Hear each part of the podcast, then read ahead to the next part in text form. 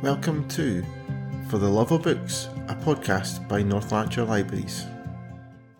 Hi everyone, welcome back to the North Lanarkshire Libraries podcast For the Love of Books. My name is Chris Wilson, the e-services librarian, and today's episode is going to be our precursor to World Book Night because tomorrow, the day after this podcast goes out, is World Book Night. And so we are going to focus on the theme of World Book Night this year, which is books that make you smile.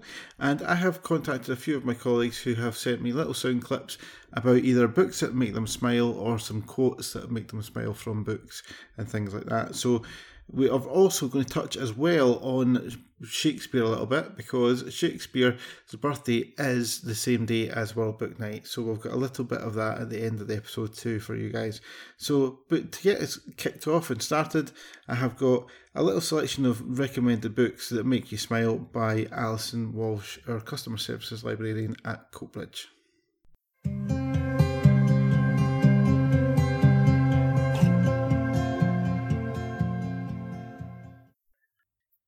Hi, I'm Alison, one of the librarians at Coatbridge Library, and I'd like to tell you about a few books that make me smile.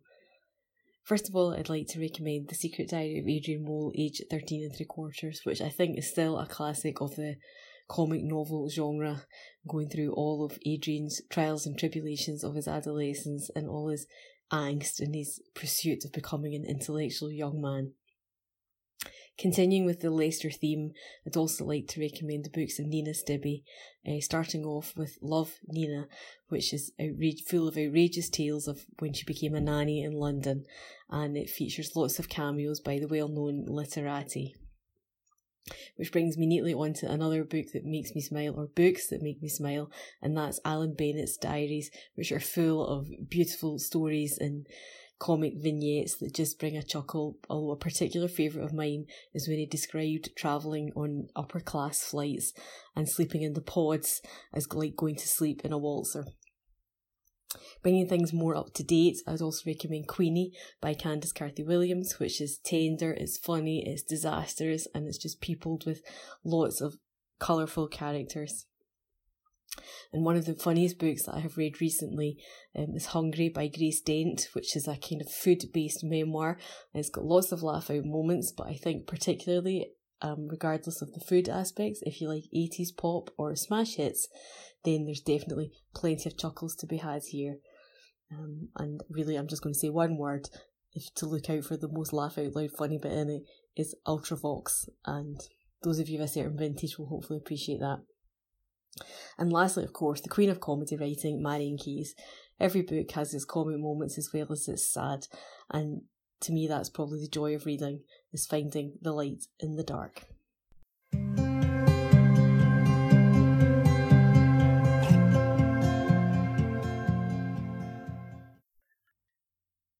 Think everyone will agree that there's some fantastic reads amongst that selection there given by Alison. And next up, we have got Craig Tobin, our Macmillan project manager, who wants to recommend one of his favourite reads that he's read recently.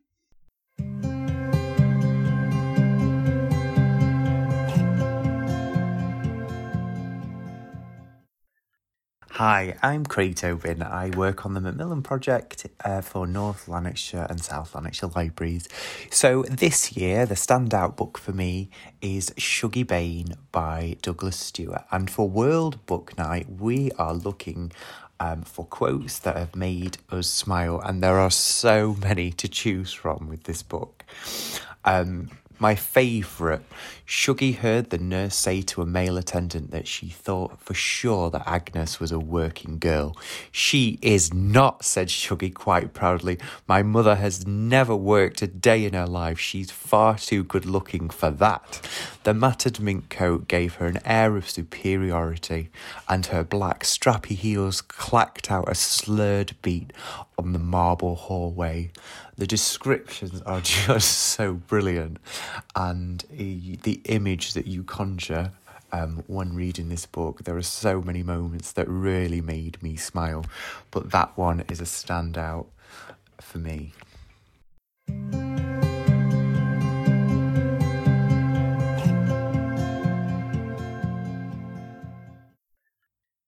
I really love how the imagery on the pages stood out so strongly to Craig uh, in Shuggie Bain. It just shows how important the words can be to bringing the story to life. And uh, our open learning officer, Hilary Petrie, also has a similar experience with another book which combines both poetry and photographs to really bring a more stronger, vivid image of the of the poems to life.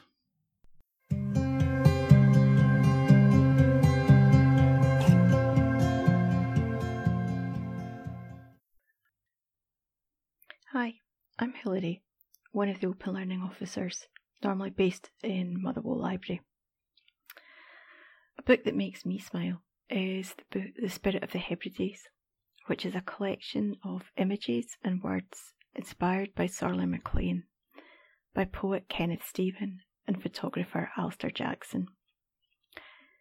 It's a lovely small A5 style uh, paperback that's got monochromatic photos of Skye and Raasay. Not the must see images of tourist spots that you find on Instagram or other social media platforms, but seascapes and landscapes that reflect the weather, the place, its history, and its people. Each double page features a short poem alongside an image. Why do they make me smile? Well, as well as the calming, peaceful element to them, even when the images include wilder weather, I suppose it's the memories of the holiday time spent there over many years that they bring back and the sense of peace and calm that you find both in the hills and at the coast. I think my favourite of them all is an image of rocks and boulders on the shoreline, with the waves crashing in and the spray coming up. From the credits, I can work out where it's been taken, uh, and it's an area I know reasonably well. In the background, the sky and the rain clouds meet the top of the mountains. In some places, the rating's even lower than that. Yet at one side, there's that little patch of brighter sky and the promise of light after the rain. That image is set alongside a poem that reads Sometimes, in all the rush and hurry of our lives, we need so much just now and then to find an island. Absolutely right.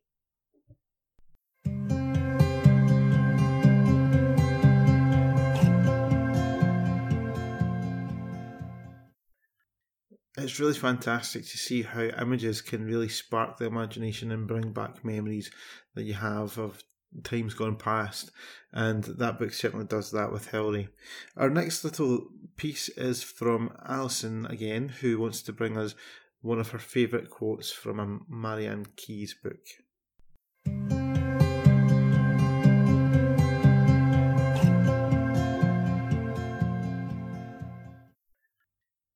There are many Marian Keyes quotes that are really very funny, but this is a particular favourite of mine from her novel Watermelon. I suppose I wanted to have my cake and eat it, but then again, what were you going to do with your cake if not eat it? Frame it? Use it as a sachet in your underwear drawer?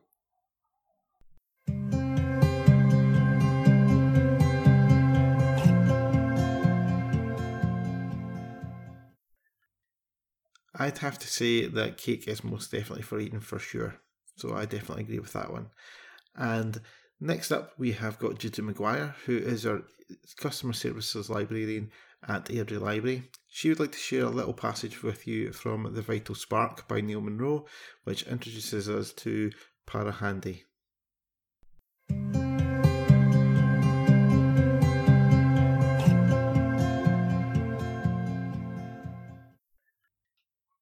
Hi, Judy McGuire here, Customer Services Librarian at Airdrie Library. I'd like to share with you a book that always makes me smile, and it is The Vital Spark by Neil Munro. If you're old enough, you may remember the TV programme featuring Para Handy and his crew on the vital spark. I'd like to read you a little bit of one of the stories from this book, and it's Para Handy's wedding. So this might just give you a bit of a flavour of why it cheers me up and makes me smile. It's possible that Para Handy might still have been a bachelor if Callum Cameron had not been jilted. Three days before Callum was to have been married, the girl exercised a girl's privilege and changed her mind. She explained her sad inconstancy by saying she'd never cared for him and only said yes to get him off her face. It was an awkward business because it left the baker's widow, Mrs. Crawford, with a large bride's cake on her hands. It's true the bride's cake had been paid for, but in the painful circumstances, neither of the parties to the broken contract would have anything to do with it, and it continued to lie in the baker's window, a pathetic evidence of woman's perfidy. All Campbeltown talked about it, People came five and six miles in from the country to look at it. When they saw what a handsome example of the confectioner's art it was, they shook their heads and said the lassie could have no heart, let alone good taste. Mrs. Crawford, being a smart businesswoman, put a bill in the window with the legend, Excellent bride's cake, second hand, seventeen and six but there were no offers, and she was on the point of disposing of it when, by one of those providential accidents that are very hard on the sufferer, but lead by a myriad consequent circumstances to the most beneficent ends, a man in Carrick Street, Glasgow, broke his leg. The man never heard of Para Handy in all his life, nor of the Vital Spark. He'd never been in Campbeltown and if he had not kept a pet tortoise, he would never have figured in this book, and Para Handy might not have been married, even though Callum Cameron's girl had been a jilt. So I'll leave it there, and if you're interested in how all those circumstances came together to result in Para Handy's wedding, you can read The Vital Spark by Neil Munro.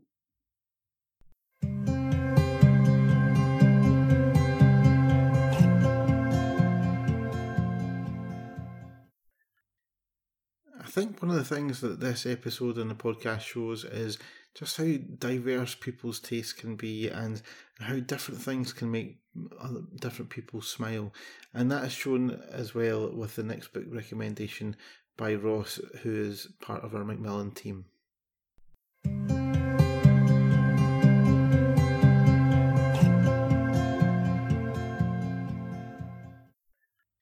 Hi there, I'm Ross, the Macmillan Services and Volunteering Coordinator. Um, and as part of the World Book Night, I'm going to recommend one of the recent books that I have read that has definitely made me smile. Um, the book is called Submarine and it's written by the author Joe Dunthorne.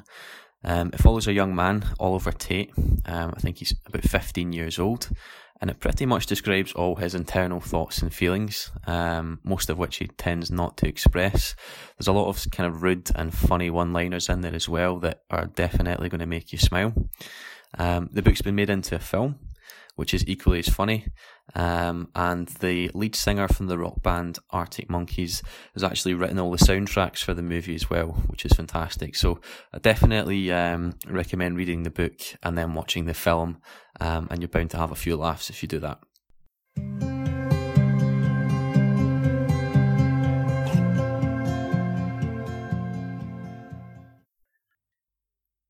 Now, as we mentioned at the start of this episode, World Book Night also happens to be William Shakespeare's birthday as well, so we couldn't have this episode without touching on Shakespeare in some little way.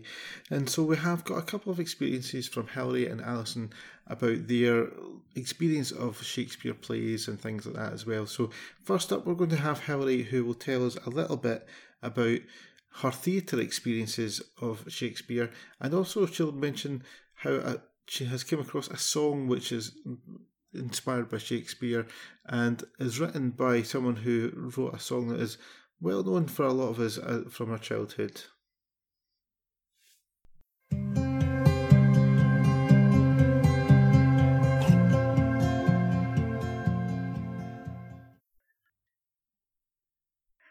Like most others, I suppose, I was introduced to the standard Shakespeare texts in secondary school.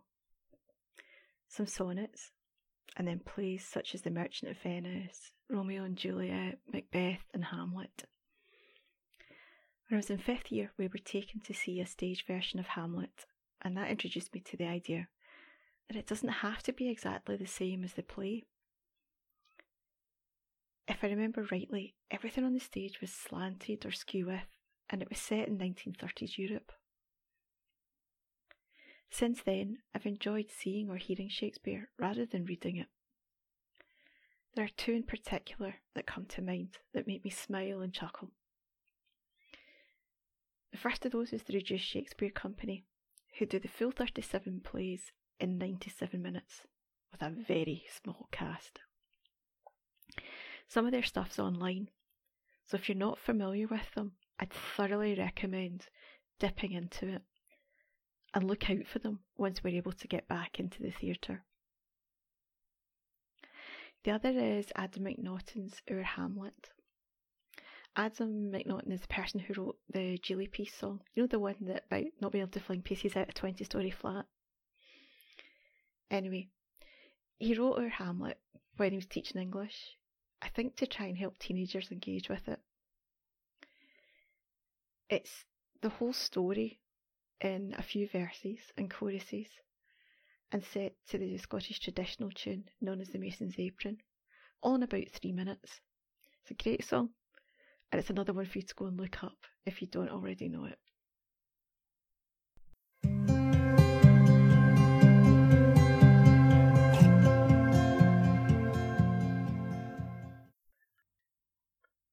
Our final little clip is Alison sharing her experience of Shakespeare and some of her favourite plays and, and writings by Shakespeare, and also how some modern fiction can bring a new audience to Shakespeare as well.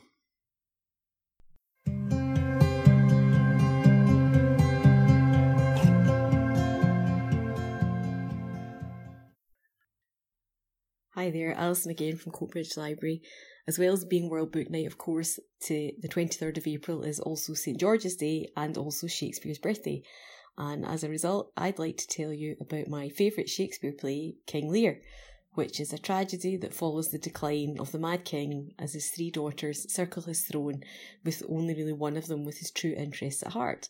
And it's true that this is probably my Shakespeare favourite Shakespeare play that I have read it certainly stays with me. And as a reader, I'll take the tragedies over the comedies any day. But if I'm being entirely honest, my favourite play is probably Much Ado About Nothing, which I have never read, but I have watched the Kenneth Branagh movie so many times, and my head was completely turned by the setting of it in a huge Tuscan villa, the masked ball, and of course the famous love story between Beatrice and Benedick. And I'm sad to tell you that you can't stream this movie anymore, and my old VH video of it is now completely defunct, so it might not be as good as I remember.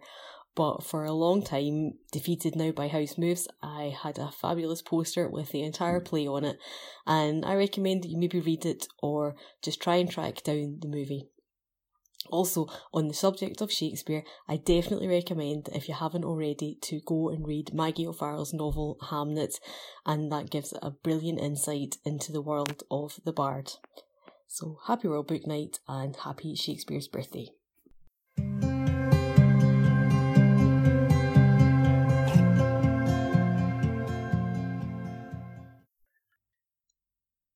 That's all we've got time for today, guys. We hope you have found some nice little book recommendations amongst our books that make you smile. If you are, are listening to this before World Book Night, we hope you have a fantastic World Book Night when it comes. Or if you have already had World Book Night, we hope it went fantastically well for you guys and you enjoyed a day, focus, a night focused on reading, and um, read some fantastic stories amongst there.